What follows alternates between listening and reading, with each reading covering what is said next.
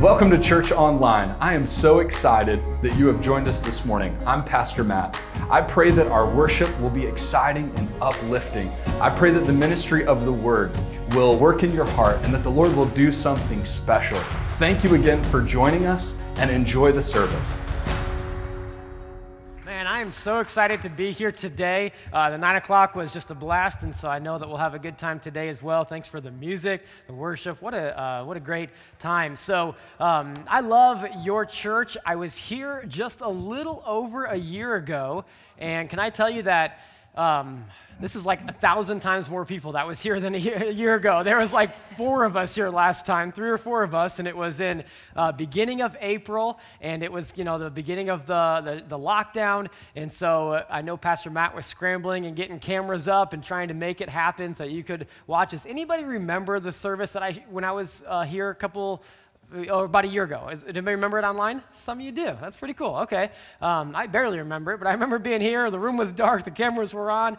Uh, Pastor Matt and I sat across from uh, on stools right here and just talked about our mission, and we were able to share. I was able to share my heart with with you as a church through the camera, and it was a crazy time. So. Um, so we had just started this process that we are kind of getting to the end of now of basically sharing our mission, sharing what we're called to do, but needing to gain partnership to do that. And we do that through churches and through individuals who partner with us financially, prayerfully, that sort of thing, so that we can do this. And so we had just started this journey and uh, raising money, gaining support partnerships, and uh, this was like fall of 2019. So I had a bunch of meetings scheduled for the beginning of, of 2020. Like March through May was packed.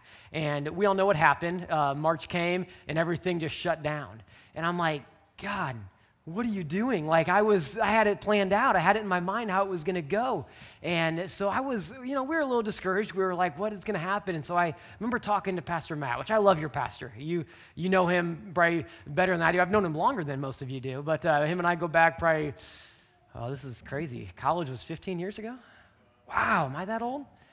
Yeah, I think, I think that's true. 15 years ago. Um, anyways, I've known him since college, but uh, him and I talked, and he was like, hey, I have, we're going to be online anyways. Just come over to the church. We'll, we'll, we'll just do it that way. And I'm like, dude, that's awesome. So I come over, I share my heart, and listen, I remember, uh, I remember at the end of the service, he said, uh, he said, all you guys are watching, our church family, you're watching. He said, if you think we should partner with this family and this mission, uh, give the thumbs up emoji. How many of you gave the thumbs up emoji that day? Come on, praise the Lord. I jokingly said that day. I remember I said, and just give the poopy emoji if you don't want to, you know, just to give it the other way.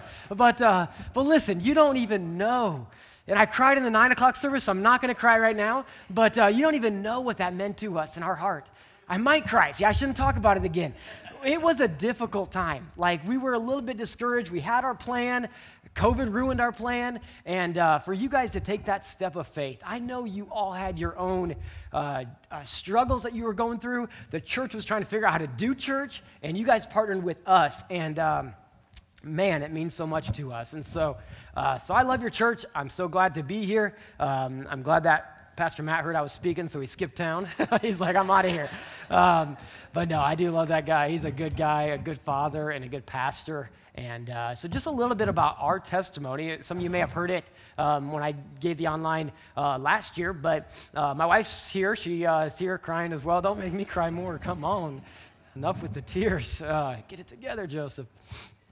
I've come from Nebraska. So, I grew up in Nebraska. Um, has anybody ever been to Nebraska? Come on. Did you drive through Nebraska?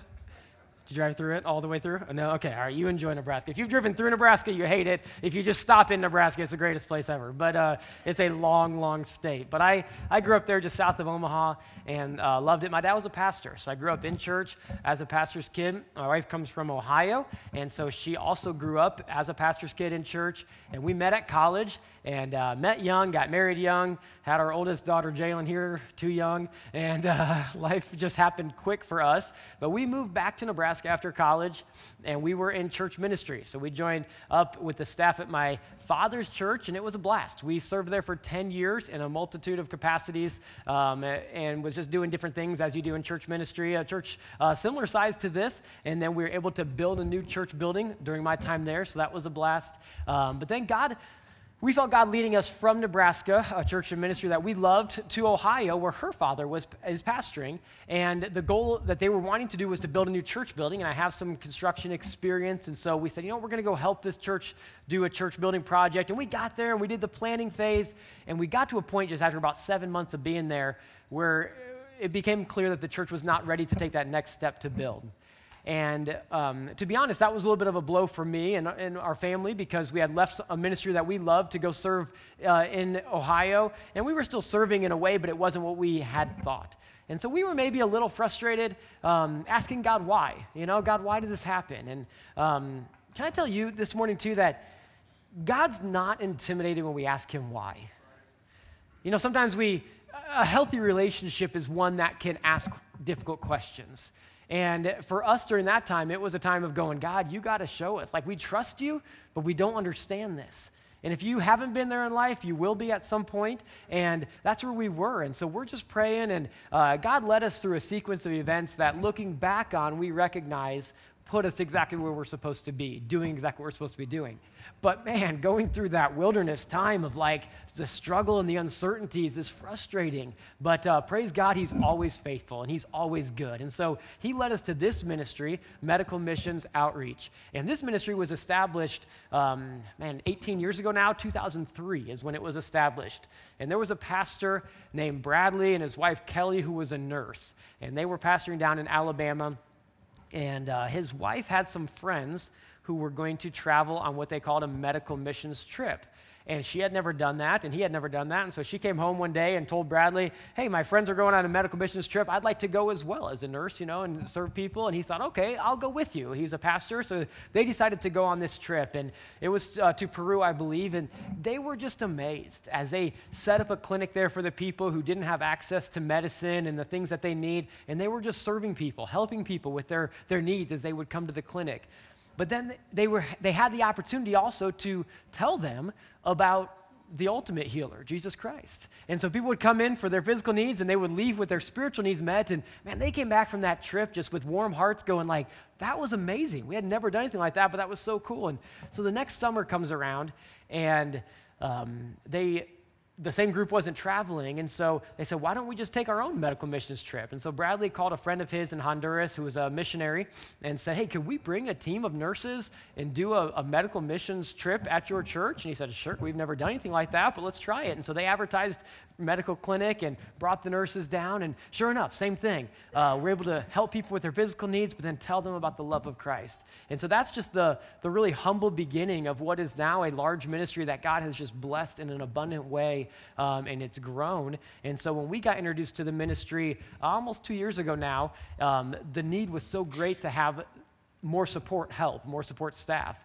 Bradley, who founded the ministry, um, had been traveling on almost every international trip. And that just became so much. As his family was growing older, he was on the road all the time leading these trips. And so I'm, my role is to kind of help share that with him. And so what we do is we get teams of volunteers from the States, and so maybe 25 to 45 people. And sometimes it's doctors, nurses, dentists, optometrists, and sometimes it's just people without any medical background. And we form this team of people from the States, and we take them into a country. In fact, our team just got back last night from El Salvador, and the team partners with a host missionary, we call them. So that'd be a local church there in El Salvador. And that church gets a group of people from their church, and we work together to provide this medical clinic to what the community that we're serving. And it's so important to us to partner with that host missionary because we fully understand our ministry is going to be there for about a week, and then we're going to come back to the States. Listen, we're not going to be the fix all, end all for those people, but we can bring large amounts of people to a place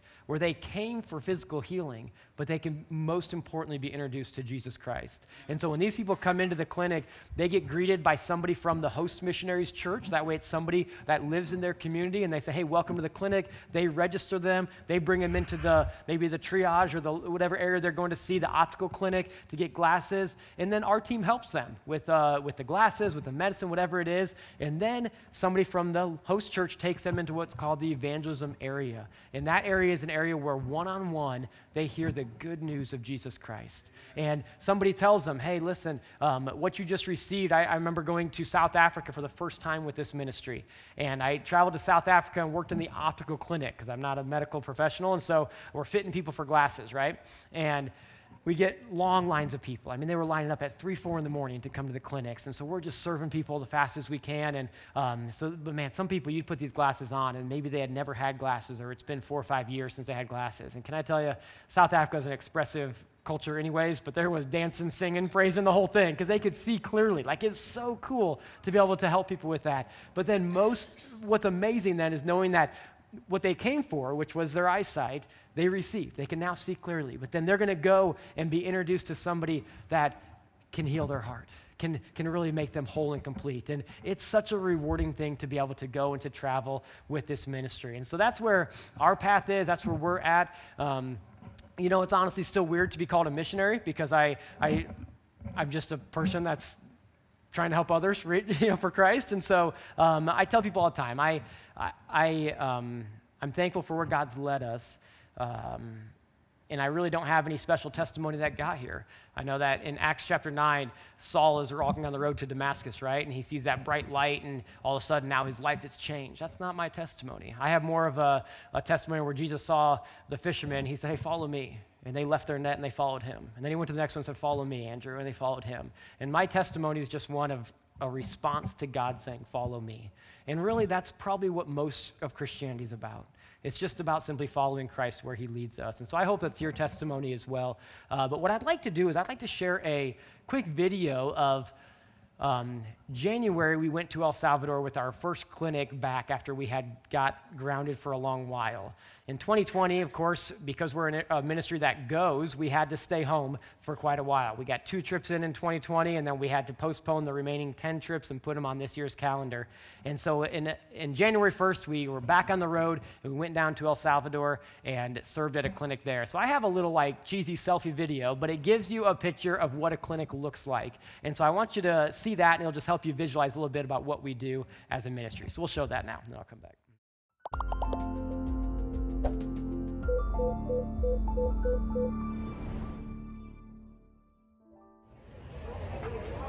Hey friends, Joseph Wicks here with Medical Missions Outreach. Just wanted to give you a quick video to show you what's happening here in El Salvador. Our team has been down here serving for a couple of days now. We're on day three of our clinics and it's going really well. Uh, we are basing out of San Miguel, but uh, we are traveling to different communities, different provinces where the main host church in San Miguel has been having influence with starting churches or helping other churches. And so today we are in Chapotica, and uh, this is about 30 minutes away from San Miguel. And this is going to be a community where they're going to plant a church this year. And so we are helping to get that established. And so I'm going to flip the camera around if I can. So here we see the uh, crowd of people that have come to attend the clinic. It is um, just uh, the waiting area out here. These people all have a number, and so they're waiting to be seen. And uh, this is the registration part of the clinic. And as we come through here, all right, so this here is some evangelism going on. Uh, say hi. there we go. Some evangelism area. Here's some uh, people seeing some more high risk uh, patients who might have um, possible symptoms for uh, COVID, but they're seeing them outside, being very careful to uh, keep that separate.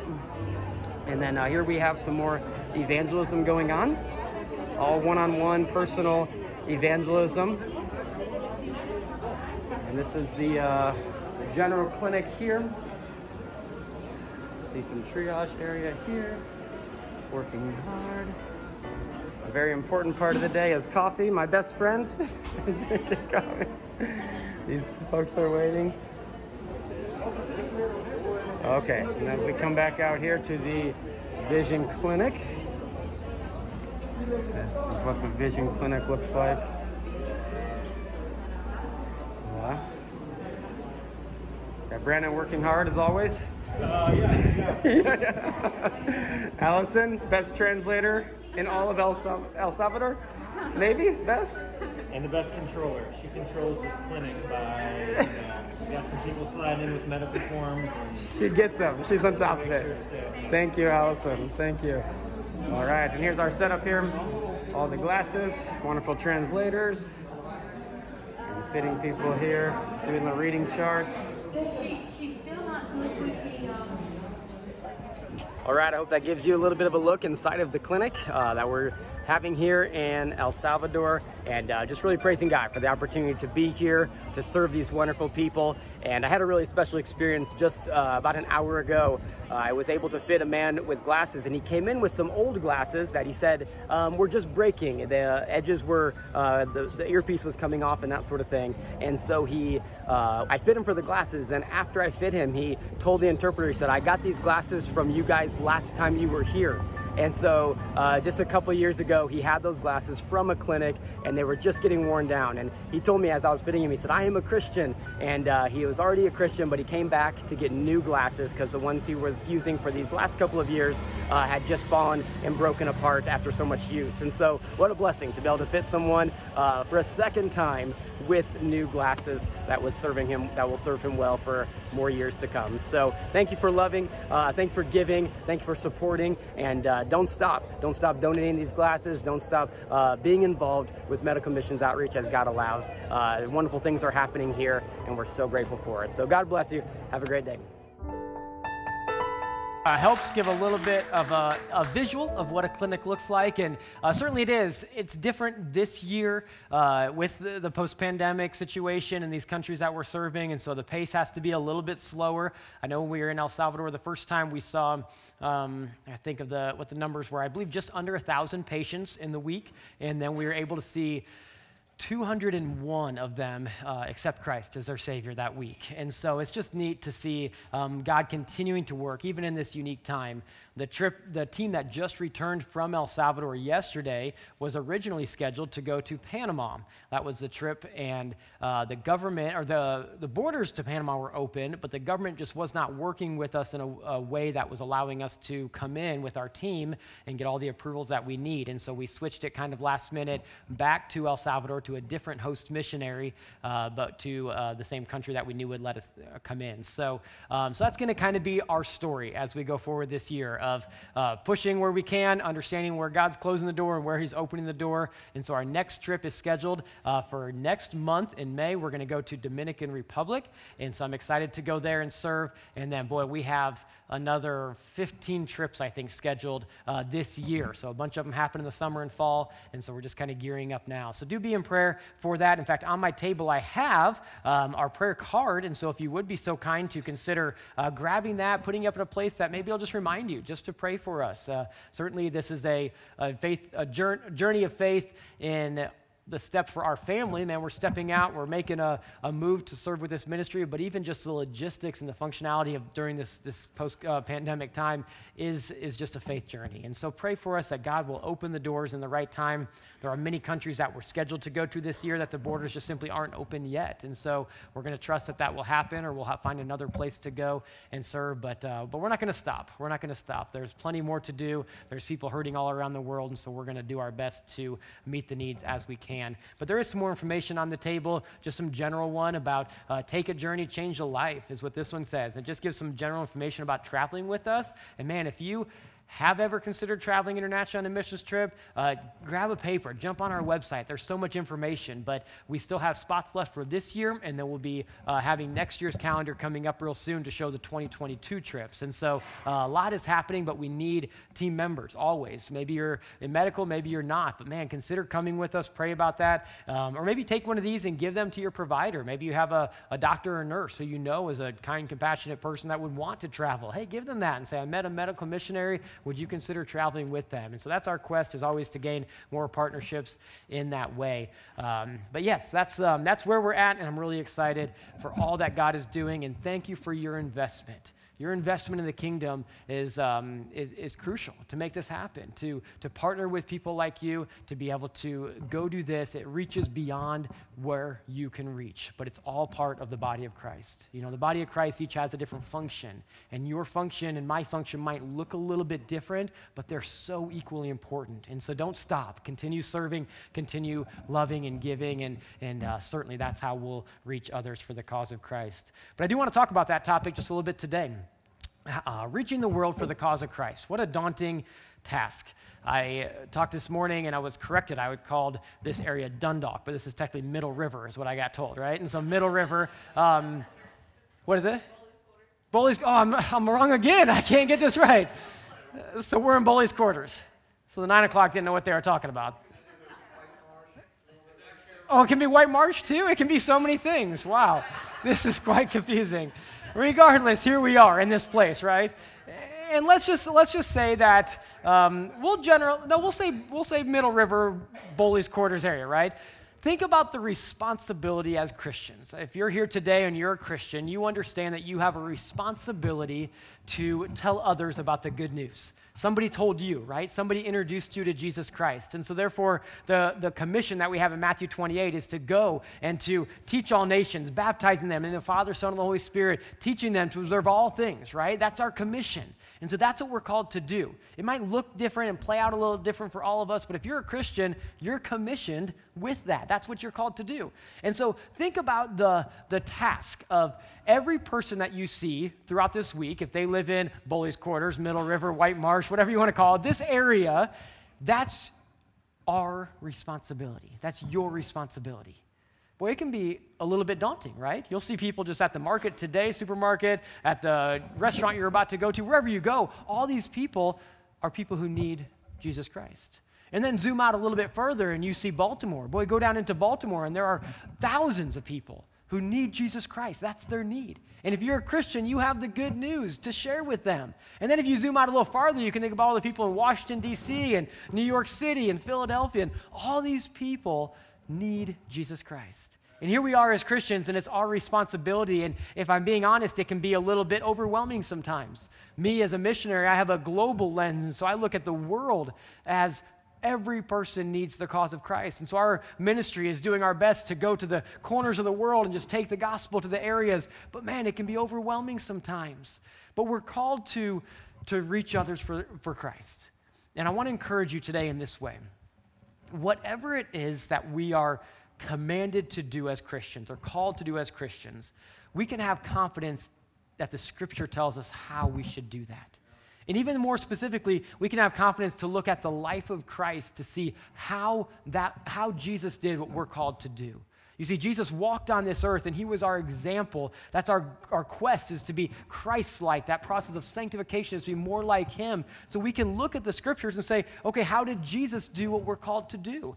And I want to look at a story out of John chapter 9 today. If you'll go with me there, and we're going to read this story together of just Jesus living out his life and his ministry on earth. And I believe if we look at this story and apply it to our life, we will do a better job at reaching the Middle River, White Marsh, Bowleys Quarters area for the cause of Christ. And so I want to uh, look at this passage, kind of just walk through it verse by verse, read a verse, give a little thought to it, and uh, I hope it can be a help and a challenge to us today. Um, you know, it's the week after Easter. And certainly Easter is like the, the hype, right? The climax. But can I tell you that even today, he's still alive. The grave's still empty, and we still have a lot of work to do as Christians. And so let's allow our hearts to be challenged today. Let's allow us to be hopefully encouraged by the truth that we read. But uh, let's pray that we'll open up our hearts to that this morning. Can we do that? Let's pray together.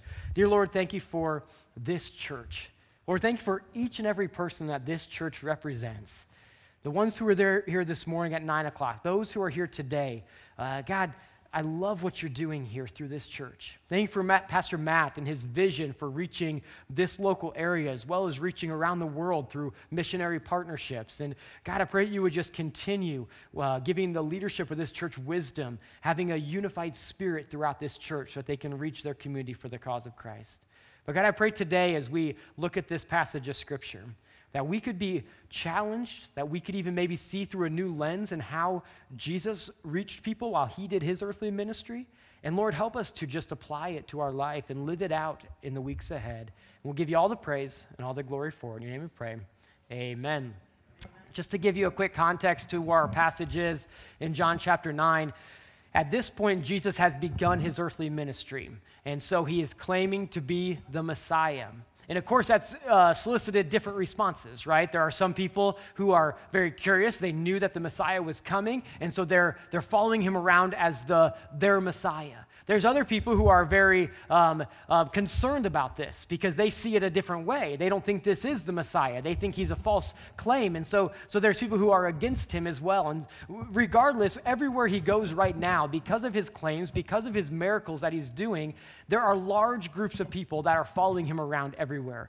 It's often recorded in the Bible that Jesus had to get up really early in the morning and get a little bit of time alone because the rest of the day would just be large masses of people. And so we know this is the situation. In fact, before we read chapter 9, let me back up just a, one verse, chapter 8, verse 59, we see he had made a claim as the Messiah, and the result of that claim is in verse number 59 of chapter 8. Then they took up stones to cast at him. And so they're literally throwing stones at him, but Jesus hid himself and went out of the temple, going through the midst of them, and so passed by. So here's Jesus making a claim as the Messiah, telling these people what they need to hear, and they throw stones at him, and he has to run out of the temple beyond everybody, and that's where we pick up our story in chapter 9. Chapter 9, verse number 1 says, As Jesus passed by, he saw a man which was blind from his birth. And I want to notice, first of all, how the passage starts out. As Jesus passed by, Jesus was on his way somewhere, and he looks down and he sees this man. The first thing I want to draw out of this, just by kind of have just different statements, is that Jesus always saw people as individuals. Even amongst the multitudes, the crowds, often it's recorded in the Bible that Jesus saw a person as an individual, one by one. I think about in Luke chapter 19, there's this large group of people following Jesus, and there's short little Zacchaeus, right? You remember that? And so he climbs up into the tree just to get a view of who Jesus is. And Jesus stops and he looks up and says, Hey, Zacchaeus, you come down, for you're going to go, I'm going to go home with you today. He saw Zacchaeus as an individual, somebody who needed individual attention. Think about Luke chapter 8, as there's large groups of people around Jesus, and there's one lady by faith just reaches out and touches the hem of Jesus' garment. Remember that story? And he turns around and he says, Who is it that touched me? You see, he, he had this ability, even though there was large amounts of people, to notice people just as individuals, one by one. And can I tell you today, if we're going to live and love like Jesus, we have to do the same thing. Let me ask you just in a way of a challenge. When you look at people, what do you see? Most often, we just see like the masses, the multitudes. You go into the grocery store today, and does any particular person stand out to you as an individual, one who Jesus cares about? Because that's difficult for us because there's so many people there's so many problems even in our world that when we go about our daily life we just kind of are, are numb to it right? We just see so much and we just go through our life as christians seeing the, the masses but not seeing individuals. You see can i tell you this?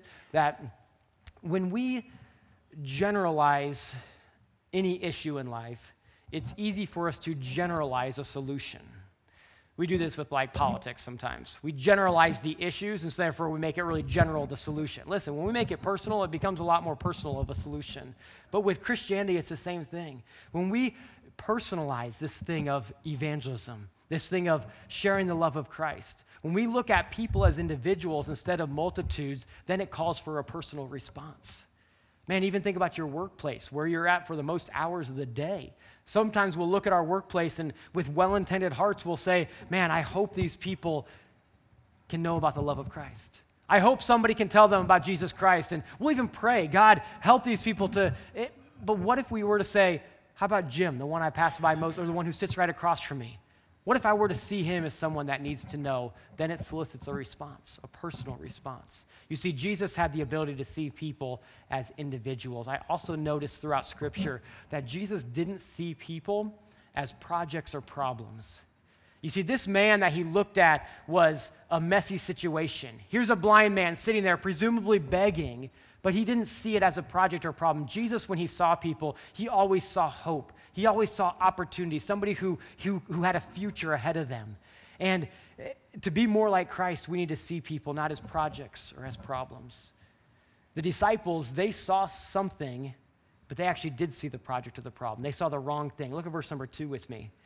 His disciples asked him, saying, Master, who did sin, this man or his parents, that he was born blind? So, what I picture in the story, and I could be wrong, is that here's a group of people, here's the beggar sitting next to him, and Jesus stops and he just looks at this man. And I think he's looking at him, and that's when I think the disciples caught the attention that he's looking at this man who was blind. And the disciples took the opportunity to ask a very culturally um, uh, situation. It was a cultural relevant question. Because in that day and age, in that culture, it would have been believed that if somebody's born blind or deaf or can't walk, that there was a sin that took place. And so they said, you know what, this is a good opportunity as Jesus is looking at this man here begging. Let's ask him this question about this situation. But the disciples, when they looked at the man, the problem is they didn't see the same thing as Jesus.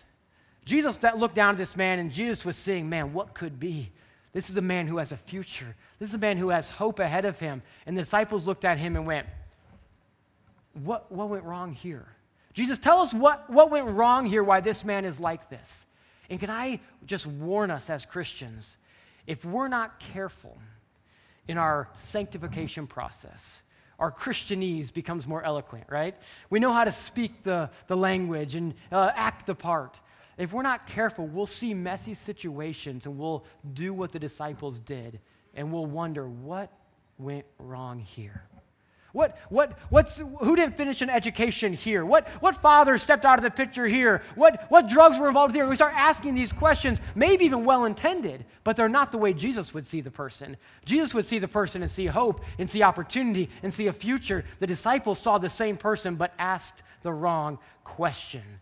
You see, God always sees hope in us, God always sees a future. Can I tell you, even today, my family, if we were to walk in this building as visitors of Bethlehem Church, that we would, uh, we would be a problem as well. Because can I tell you that people are problems? That's just the way it is. But that's not how Jesus sees it. Jesus sees hope, Jesus sees opportunity. Jesus does give a response to their question in verse number three. It says, Jesus answered, Neither hath this man sinned nor his parents but that the works of God should be made manifest in him. I must work the works of him that sent me while it is day. The night cometh when no man can work. As long as I am in the world, I am the light of the world. I like how Jesus responded to their question in verse number three, but let's notice how brief of his response it was. He said, Neither has this man sinned nor his parents, but that the works of God should be made manifest in him. And that could be a whole sermon just in itself, right? This is for God's glory, is why this man is the way he is. But then he quickly goes on to state the urgency of the matter. He says, I must work the works of him that sent me while it is day. The night comes, no man can work. He said, Listen, we must live with urgency. Jesus lived with urgency because he knew his time was short. You see, Jesus only had but three years of earthly ministry. He, he lived this way, doing miracles and helping people for three years. And he said, Listen, disciples, I want to teach you a lesson in this moment. I want you to understand something. Sure, this man has a problem, and you're asking the wrong questions. You're seeing the wrong thing. The most important thing is that we live with urgency and help when we can help, do what we can do. And Jesus always lived with urgency. Have you ever worked against a clock? My son is 10, and he's in fourth grade. And uh, man, what I know about him, and he goes to school, but if he was homeschooled and I was his teacher, here's what I would know. If there's a math paper for my son to do, if I gave him that math paper, and he likes math, he's good at math, so he'd sit down and he'd do that paper. But you know what? He might get a little distracted. He might get up and go to the bathroom. He might get a drink of water. He'd get the paper done eventually. But if I did a simple difference, one little difference, you know what that is? I set a 60 second clock. Listen, I set that clock in front of him with the countdown, and I'm going to tell you that kid is just, just going to town on that paper. Why? Because there's a clock, and a clock creates urgency. Um, how many of you have ever done uh, escape rooms? You Ever done an escape room? Those are fun, right? Um, if you haven't done one, I'll, I go to in different countries. I'll try to explain this to them. I remember telling people in South Africa about escape rooms, and I say, you know, there's, there's these companies that they, they get a space and they they, they build these rooms and they lock you in the room. You pay them to lock you in the room, and then you have to figure out how to get out of the room in a certain amount of time, right? Like, this is what we do for fun in America for some reason. But uh, it doesn't make much sense outside of that. But we understand it's, it's fun for whatever reason. I don't know. But, but if you've done them, you've got, you know, it's a group of like what, six, seven, eight people, and you all go in the room. And here you are in this escape room. You're locked in, you're, you're looking for clues. And so it's like, hey, you do that over here. I got the black light flash. I see a code up here. Hey, the code to the padlock is this. And everybody's working together. Can I tell you what? There's not much discussion about uh, sports going on. There's not much discussion about politics going on. There's, nobody cares what color shirt the other person's wearing. Why? Because there's urgency, because there's synergy. And you know what the most important part of that escape room is? The clock. If it wasn't for the clock, we would just talk, we'd just small talk. Yeah, we'll, get, we'll find the code when we find the code. We got plenty of time. But no, the clock creates the urgency. And can I tell you, Christian, that there's a clock on every one of our lives as well. We only have so much time on this side of eternity. I don't know what your clock is, you don't know what my clock is. But if we're going to live in love like Jesus, we have to live with an urgency to reach others, an urgency to help others where they are. Jesus lived with urgency because he knew his time was short. Verse number six, we see that he actually takes action to it. Verse number six, when he had thus spoken, he told them that. Then he spat on the ground and he made clay of the spittle. And he anointed the eyes of the blind man with the clay and said unto him, Go, wash in the pool of Siloam, which is by interpretation sent. He went his way, therefore, and he washed and came seeing. The thing I see here is that when Jesus recognized the need, he was always moved to action. It, was, it would be one thing for Jesus to stop and notice this man, even have sympathy on this man would be one thing. But it's often recorded in the scriptures the phrase, Jesus was moved with compassion.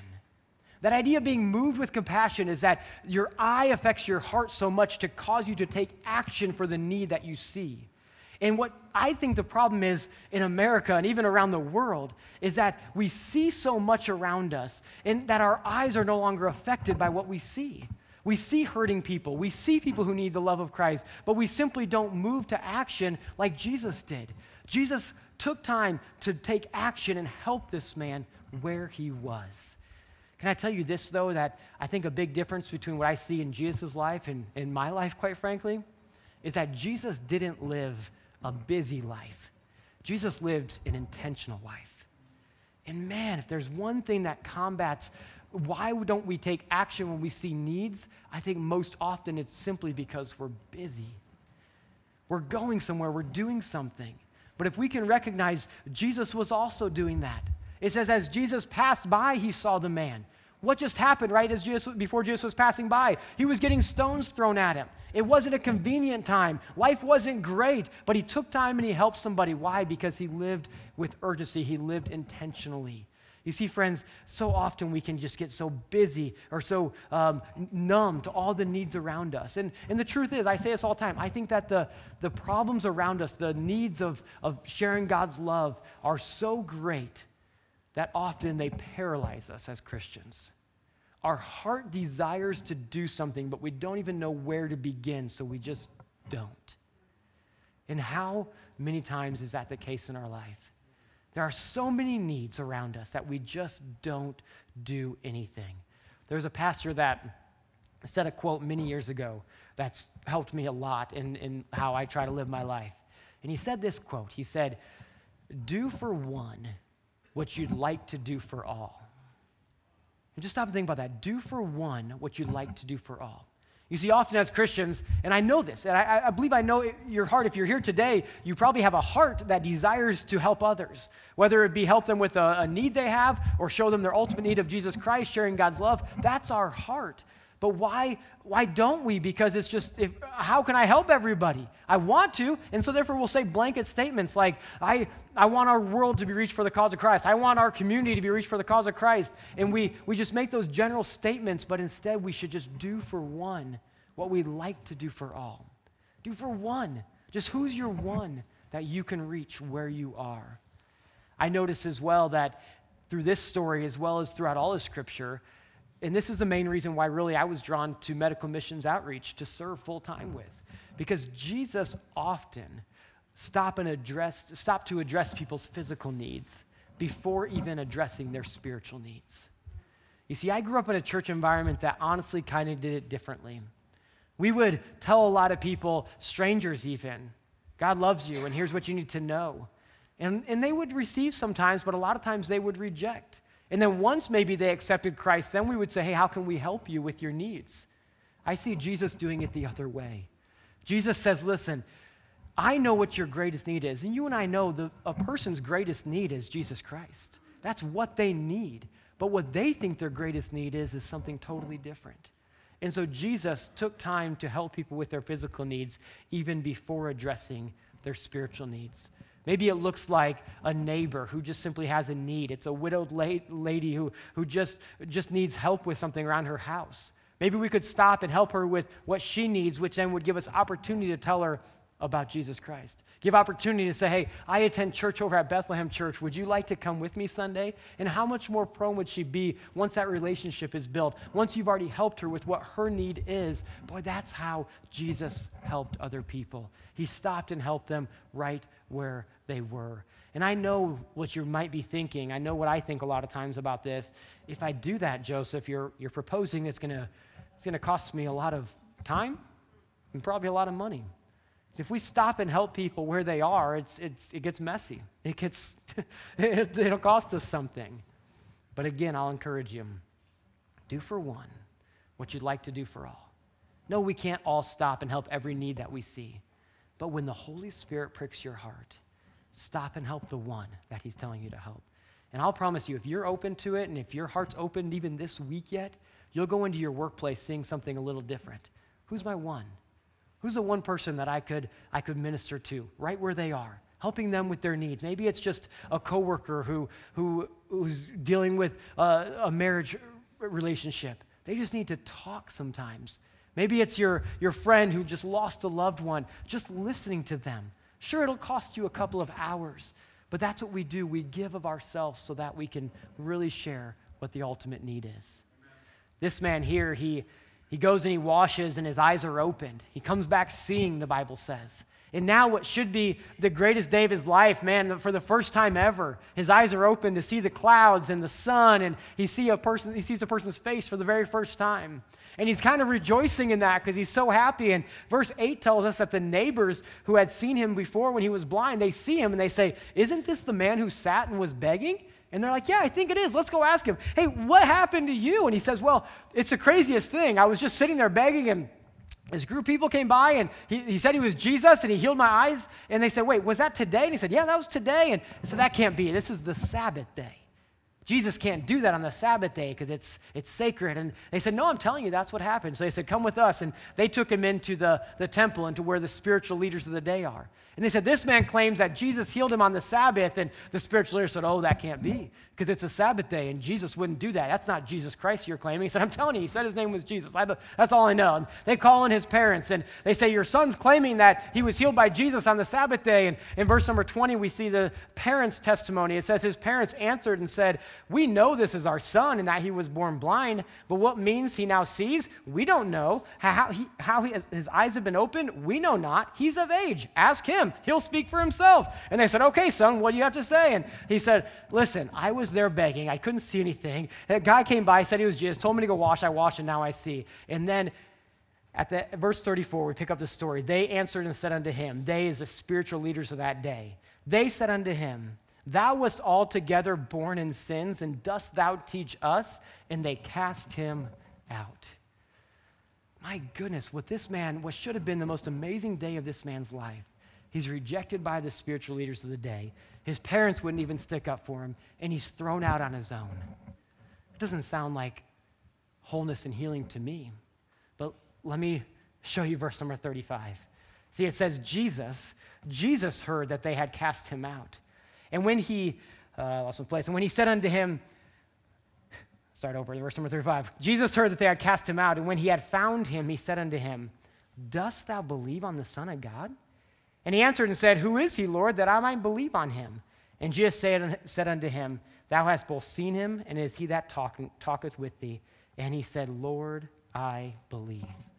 Can I tell you that Jesus knew that without the acknowledgement of who the Savior is, this man would not be made whole? In fact, let me show you in verse number 35. We saw that Jesus heard they had cast him out. And when he, that's Jesus, had found him, that's the blind man. You see, Jesus knew this was going to happen. And so he, he had already healed his eyes, but he went back intentionally to make sure this man could know who his Savior was. Can I tell you that Jesus always seeks to heal and redeem mankind? Jesus was not satisfied enough that his eyes were simply open. He said, He will not be made whole, He will not be made complete until He knows who His Savior is, till He knows who He ought to worship. And can I tell you today, Christian, as well, the same is true for you and I. We seek wholeness, we seek completion all over the place in our society. We seek it through promotions, we seek it through bigger houses, we seek it through nicer clothes, maybe a faster car, but that will not provide happiness, wholeness, and completion in our life. We're grasping at things that will just simply leave us empty, and what we need to do is bow down and worship Jesus Christ. We need to have that relationship with Jesus Christ. And can I tell you, just how I started this little talk today is that Jesus sees people as individuals. Can I tell you that you qualify as an individual as well, that Jesus sees and cares for and loves? Every single person here. It's almost overwhelming. It's almost hard to grasp our mind around that Jesus cares about where you are, what your problem is, what you're dealing with. You see, this man thought his greatest need was, was blindness. He thought his greatest need was his eyes, and so Jesus helped him with that. He cared about him so much, but Jesus knew what he really needed was that relationship.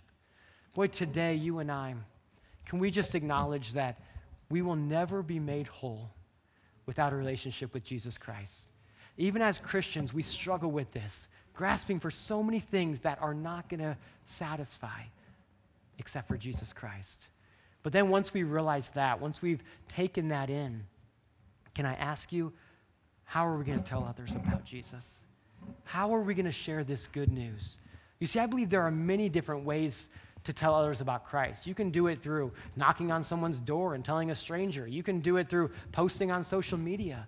But what I see Jesus doing is stopping and taking some time, noticing an individual where he is, seeing, a, seeing a, not a project or a problem, but seeing someone who has a future, who's loved by God, and then investing in that person so that they have the opportunity to share the love of Christ.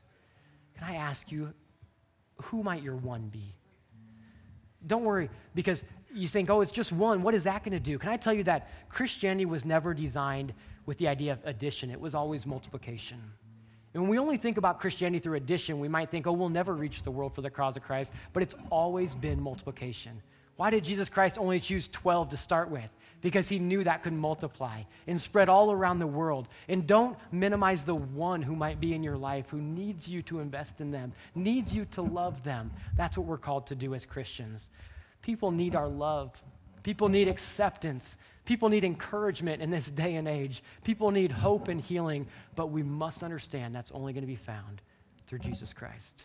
Can we bow our heads and, and just take a minute to, to really try to take this in. I know it's, it's a big thought to even think about how Jesus loves us. And we trust him for, for our salvation. I know we have that relationship, but can I tell you, he cares about you right where you are. uh, your problems that you're facing this week, relationally, financially, all the tension that's in your life, Jesus knows about that. Hey, rest in that.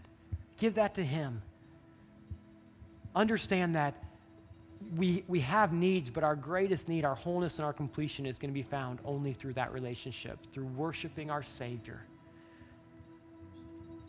Remember that we cannot give something we have not received. And so I don't want us as Christians, if we try to tell others about Christ without receiving his own love into our life, we'll be left burnt out, we'll be left empty.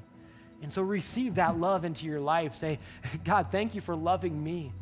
Thank you for caring about me as an individual. If there was a whole crowd of people today, Jesus would notice you as an individual. Jesus has a capacity that we can't even understand to know our needs and to love us where we are, and that's what Jesus is for you. But then, man, we sure have a responsibility. We sure have a commission. How will we tell others about his love? Let me challenge you to do for one what you'd like to do for all. And in that, we can reach this world I'll do my part, you do your part. We're all part of the body of Christ, that we each have different mission fields, we each have different places. But if we all do what we're called to do with just one, God can use that in a mighty, mighty way. Thank you for watching and joining us for our church online. I pray this experience was just what you needed today.